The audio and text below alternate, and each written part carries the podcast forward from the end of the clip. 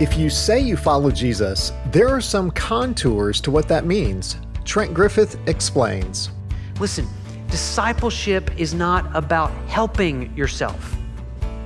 Discipleship is about denying yourself, denying your rights to self-gratification and self-fulfillment and self-advancement and even self-help. So when Jesus calls me to daily self-denial, he is calling me to surrender my rights. Welcome to Resonate with Trent Griffith, Senior Pastor of Gospel City Church in Granger, Indiana. I'm Aaron Paulus. So I've got a little quiz for you. What's the opposite of true? Well, I hope you got it right.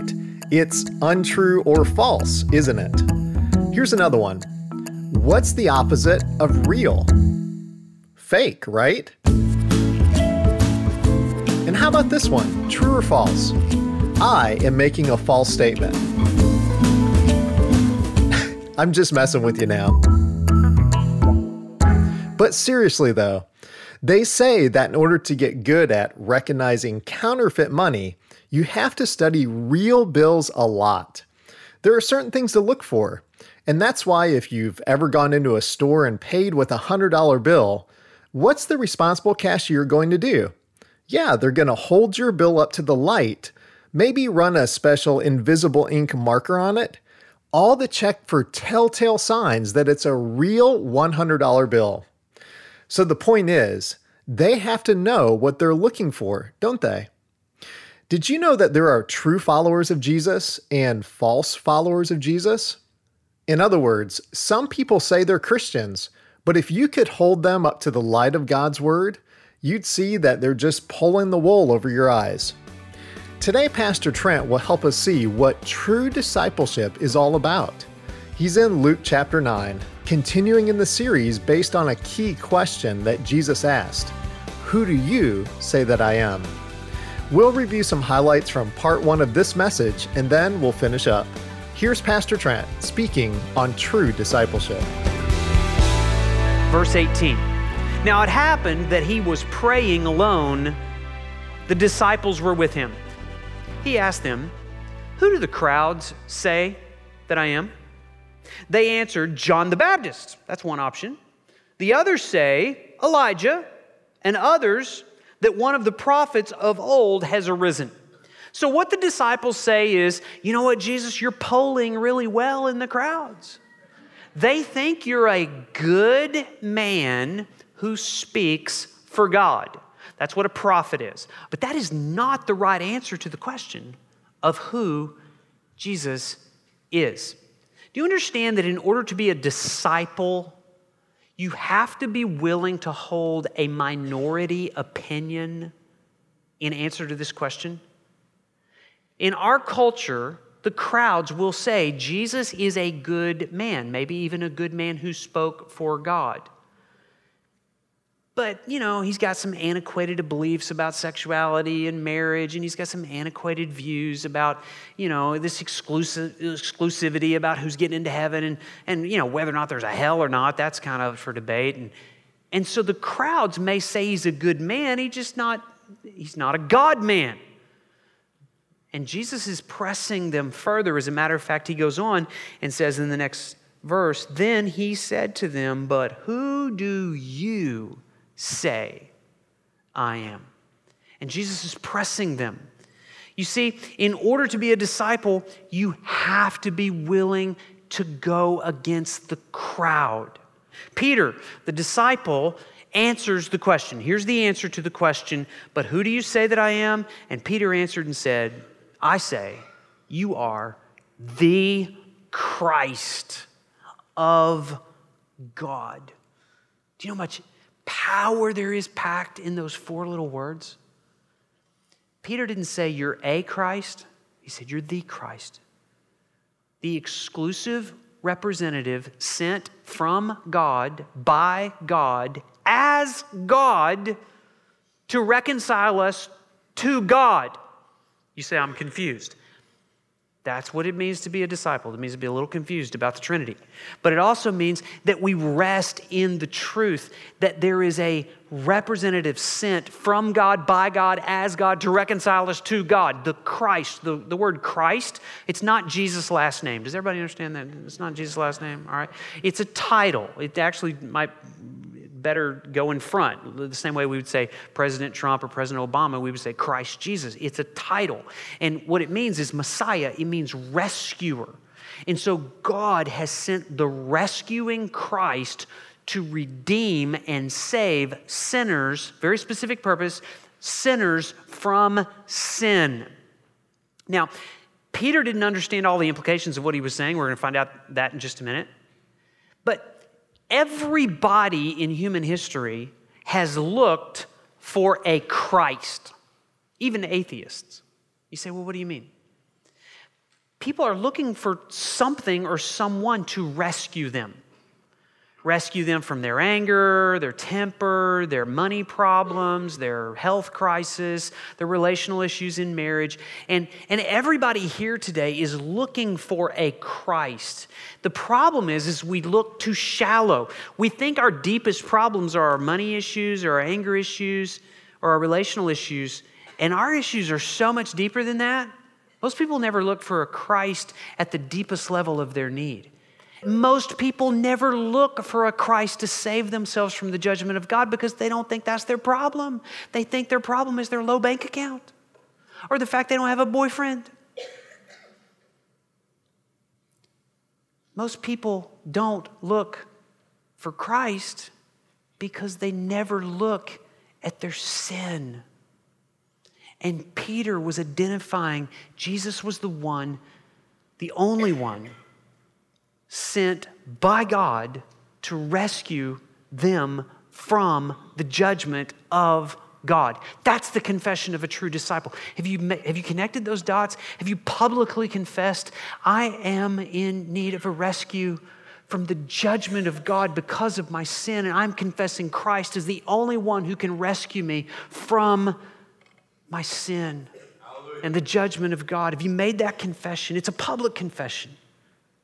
And it goes so much deeper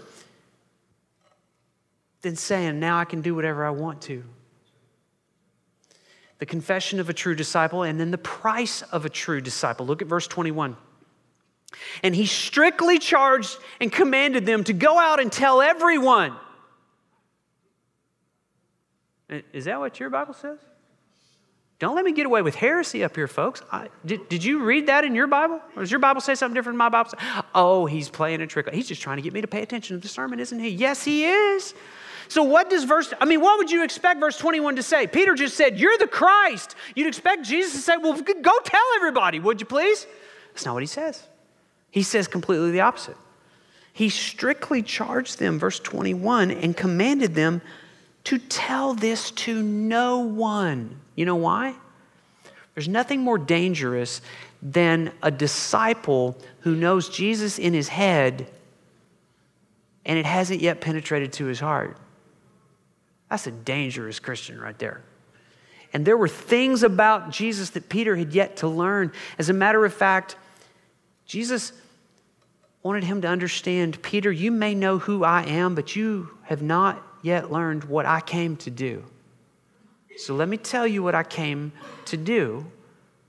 Verse twenty-two, saying, the Son of Man must suffer many things. Does that sound different than the first nine chapters of Luke? It's absolutely different. And be rejected by the elders. Wait a minute, I thought he just had a crowd of twenty thousand people when he fed the five thousand men, plus women and children. And scribes, and he must be killed. Killed? What? You've got all this power over demons and authority over winds and waves. You rescue us from being killed when, when we were in the, the Sea of Galilee and storm. What do you mean you got to be killed? And on the third day, be raised. You understand? Peter did not yet have an accurate view of the price that Jesus would pay to make someone a true disciple. It was going to cost him suffering and rejection and death on a cross. And so he says, Peter, before you go tell everybody this, you need to have an understanding that we aren't getting this mission done without the cross. It's the price tag for sin. And if you're going to follow me as a disciple, you need to understand, you've been following me to this point for two and a half years. The events that occur up to this point in chapter nine in Luke took two and a half years. From this point on, the next six months will be a journey to the cross. This statement by Jesus, this conversation that he was having with the disciples, it took place in the farthest northern region in Israel in a place called Caesarea Philippi. You can still go there today. It's a beautiful place. But every step Jesus took from that point forward led him to Jerusalem, to suffering, to rejection, to the cross, to the tomb before he was raised. Now, do you still want to follow me? Because it's not going to be an easy journey. Up until this point, you thought I came to make your life easier. I mean, I could feed five thousand. I could heal people from the from, from diseases. I could cast out demons. I made, I made your life pretty easy, didn't I? Well, it's going to get harder now. Because the price of a true disciple is death on a cross. And Jesus was demonstrating his willingness to come and not conquer, but to suffer, not kill his enemies, but die for his enemies, not to be applauded, but to be rejected, not to be raised in popularity, but be raised from the dead. And Jesus is saying, don't be surprised, fellas. We're going to the cross. It has a design. It has a purpose. It's, it's, not a, it's not a surprise. It's exactly the reason I came, and you guys need to be ready for it. That's what he's saying, is the price of becoming a true disciple was paid by Jesus on a cross as he atoned for our sin. And so the crowds are going to decrease. His popularity is going to diminish. Life is going to get harder, and the cost will be greater for becoming a true disciple. And yet, it's the very worth and value that Jesus places on people like you and me that gives us the motivation to continue to follow him. He did all of that for me. He, he bled out for me. Well, yeah, Jesus, what do, you, what do you want from me? You're going to die for me? A true disciple says, I will live for you. That's the definition of a true disciple. Here's the last thing. The proof of a true disciple. Notice verse twenty-three. And he said to all. You see the word all in verse twenty-three? Please underline that. If anyone. Do you see the word anyone in verse twenty-three? Please underline that. If anyone would come after me, let him deny himself, take up his cross daily, and follow me. All true disciples are characterized by denying themselves, taking up their cross daily, and following Jesus. If you are not denying yourself, taking up your cross, and following Jesus, you are not a disciple. You say, well, wait, wait, wait, come on. I mean, like disciples are like these really sold out, radical Christians. I'm just an everyday, ordinary, remedial Christian, and I got issues. There are not two kinds of Christians. There are disciples and there are people who are not. And if you are going to be a follower of Jesus, the characteristics of your life will be daily denying yourself, daily taking up your cross, and following Jesus. Notice verse twenty-four. For whoever would save his life will lose it, but whoever loses his life for my sake will save it. For what does it profit a man if he gains the whole world and loses or forfeits himself? There's interesting paradoxes in Jesus pressing this further into Peter. Remember, he's talking to people that he's about to invite to come and suffer with him. And he's He's making them count the cost. What's the proof of a true disciple? He tells us it all has to do what you do with your life. Now, I want you to look. Do you see in verse twenty-four the word life? Whoever would lose his life, whoever would save his life will lose it. But whoever loses his life for my sake will save it. The word life there, what, what does that mean? In order to be a disciple, I have to I have to die, I lose my life. When? How do I save my life if I lose it? What is he talking about? The key is in understanding the Greek word behind the word life there. There's two, two Greek words for life. One is bios, but you get the word biology from it, right? It means life. It means physical life. Another word is psyche. We get our word psychology from it. It means soul or self. Guess which word he uses here? Not bios, not physical life. He's talking about your true self, your inner self. What is he saying? In order to be his disciple, you, you can't be committed to saving yourself, protecting yourself. You have to be willing to forfeit yourself, to lose yourself, to surrender yourself to Jesus. And if all you are intent upon is guarding your rights and guarding yourself, then Jesus is saying you're going to lose yourself and you're going to lose eternal life. And so the test of true discipleship is what you do with your true self. And what Jesus is saying is he demands my daily self-denial. You know, the default condition of the human heart is self-gratification. What I eat, what I feel, I just, just want as much as I can get.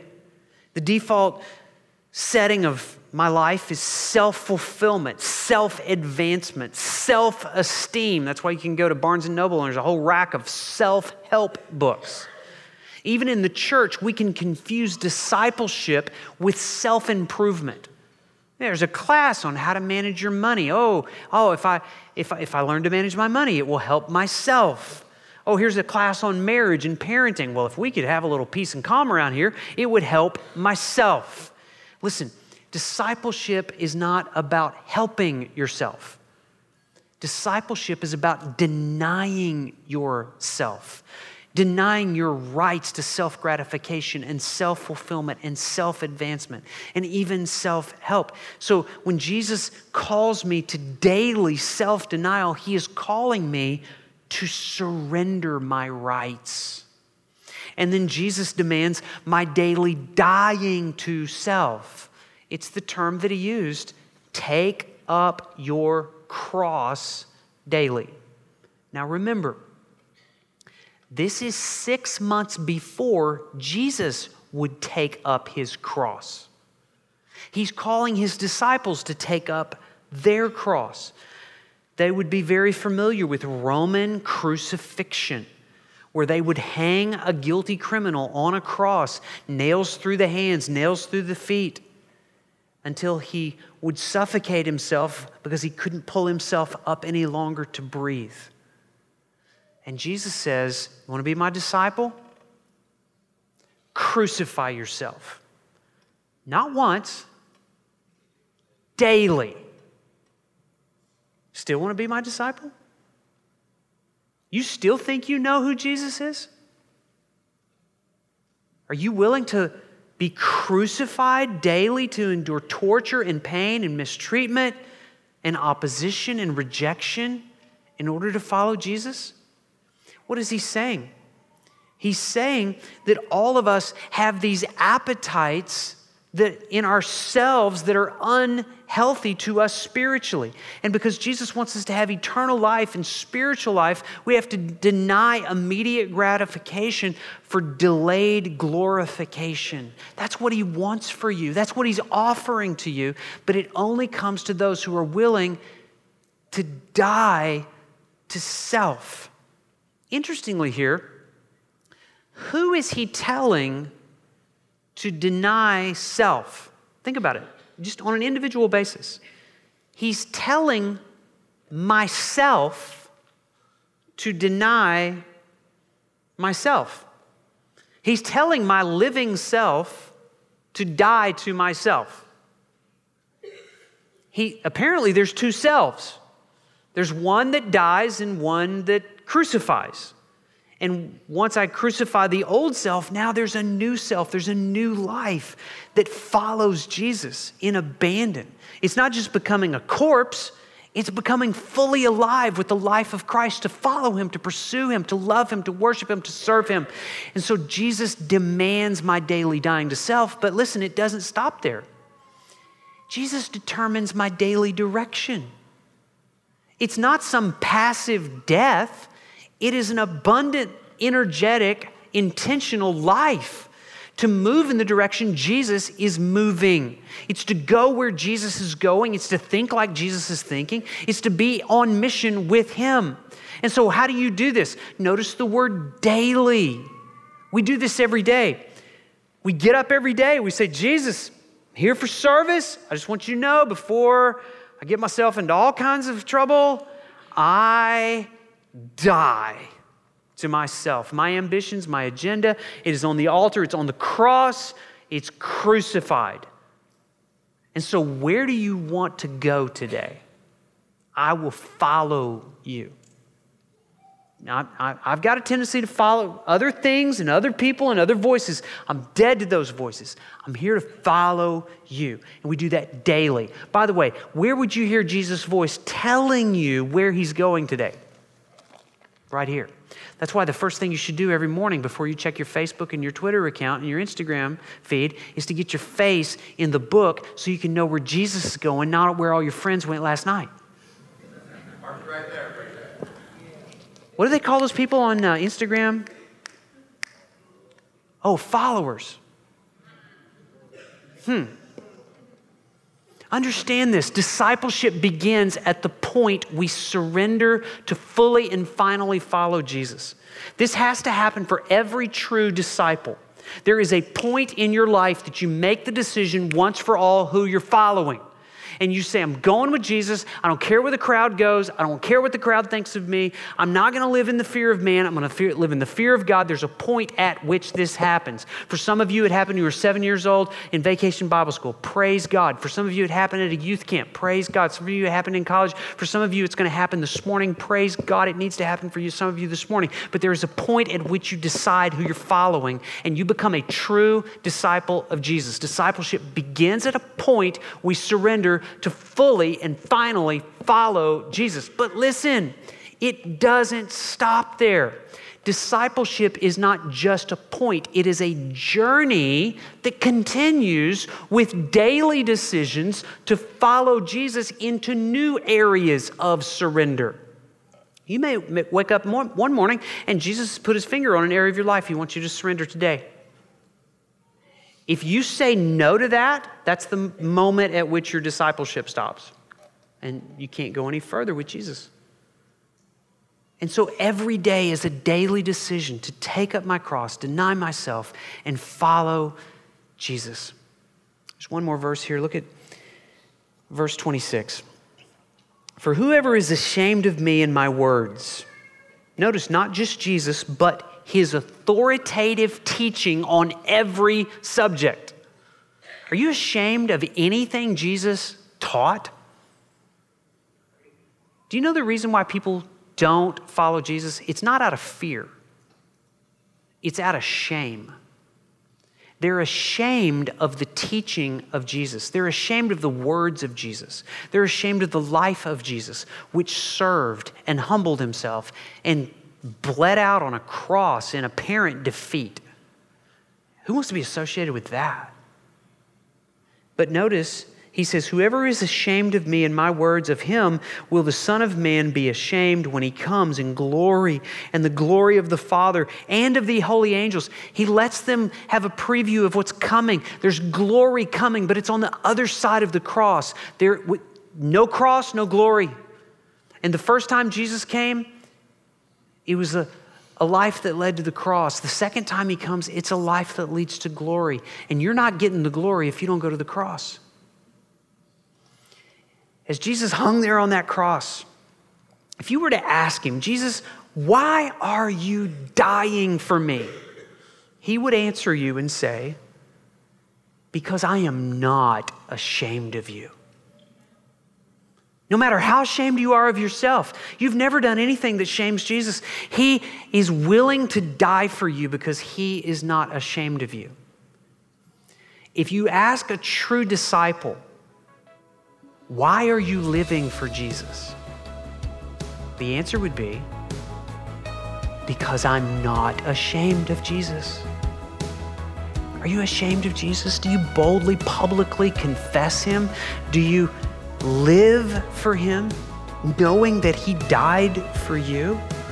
Or do you have a cavalier attitude that says, I can do whatever I want to because Jesus died for me and he makes no demands and no claims on my life? That is not a true disciple. Well, those are some soul-searching questions from Trent Griffith of Gospel City Church. I have decided to follow Jesus, no turning back, no turning back. The cross before me, the world behind me, no turning back, no turning back. The cross before me, the world behind me, no turning back, no turning back, no turning back. If you examine your life according to the standards set forth in the Bible, you'll see you do fall short of what God requires. But a true disciple, a true follower of Jesus, is someone who recognizes how dependent he or she is on him.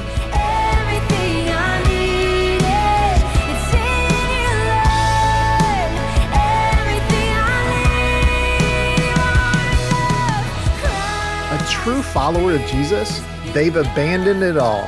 They die to themselves daily just to follow Jesus. Well, if you're interested in finding out more about following Jesus, you can contact us by sending an email to info at my gospel city dot org. Again, that's info at my gospel city dot org. Or click on Contact Us on our website, my gospel city dot org. Well, we're open again for public in-person gatherings now, and you're invited to come. In fact, we broke in our brand new worship center just last week. So come worship with us at nine a.m. or eleven a.m. on Sunday. Of course, if you need to stay home, you can always live stream our service. There are details about our in-person or online gatherings at my gospel city dot org slash together. And be sure to follow us on Facebook by searching for Gospel City Church. Well, have you ever thought you knew a friend until they really opened up and revealed more about themselves than you ever knew before? Well, that's kind of like what happened to some of Jesus' disciples. Next week, Pastor Trent helps us look more carefully at what theologians call the transfiguration of Jesus. Thanks for listening today. I'm Aaron Paulus. And my prayer is that Jesus' call to true discipleship would resonate in your heart this week. Resonate with Trent Griffith is a ministry of Gospel City Church. Find us online at my gospel city dot org.